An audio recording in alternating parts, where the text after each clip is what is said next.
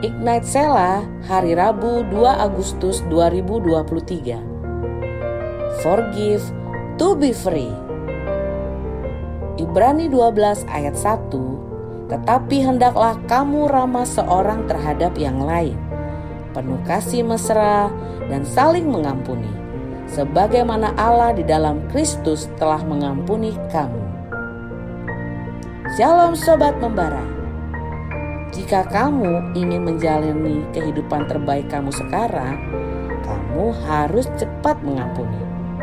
Kamu perlu mengampuni agar kamu bisa bebas, lepas dari belenggu, dan bahagia. Saat kita mengampuni, kita tidak melakukannya hanya untuk orang lain, tapi kita melakukannya untuk kebaikan kita sendiri. Ketika kita berpegang pada sikap tidak mau mengampuni dan hidup dengan dendam di hati kita, yang kita lakukan hanyalah membangun tembok pemisah. Kami pikir kami melindungi diri kami sendiri, tapi ternyata tidak.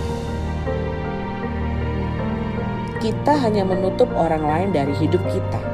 Kita menjadi terasing, sendirian, terkungkung, dan terpenjara oleh kepahitan kita sendiri. Tembok itu tidak hanya mencegah orang keluar, tembok itu menahan kami. Kamu harus mengampuni orang yang menyakiti kamu, sehingga kamu bisa keluar dari penjara. Forgiveness is a choice, but it is not an option. Have a nice day, Sobat Ignite. Tuhan memberkatimu.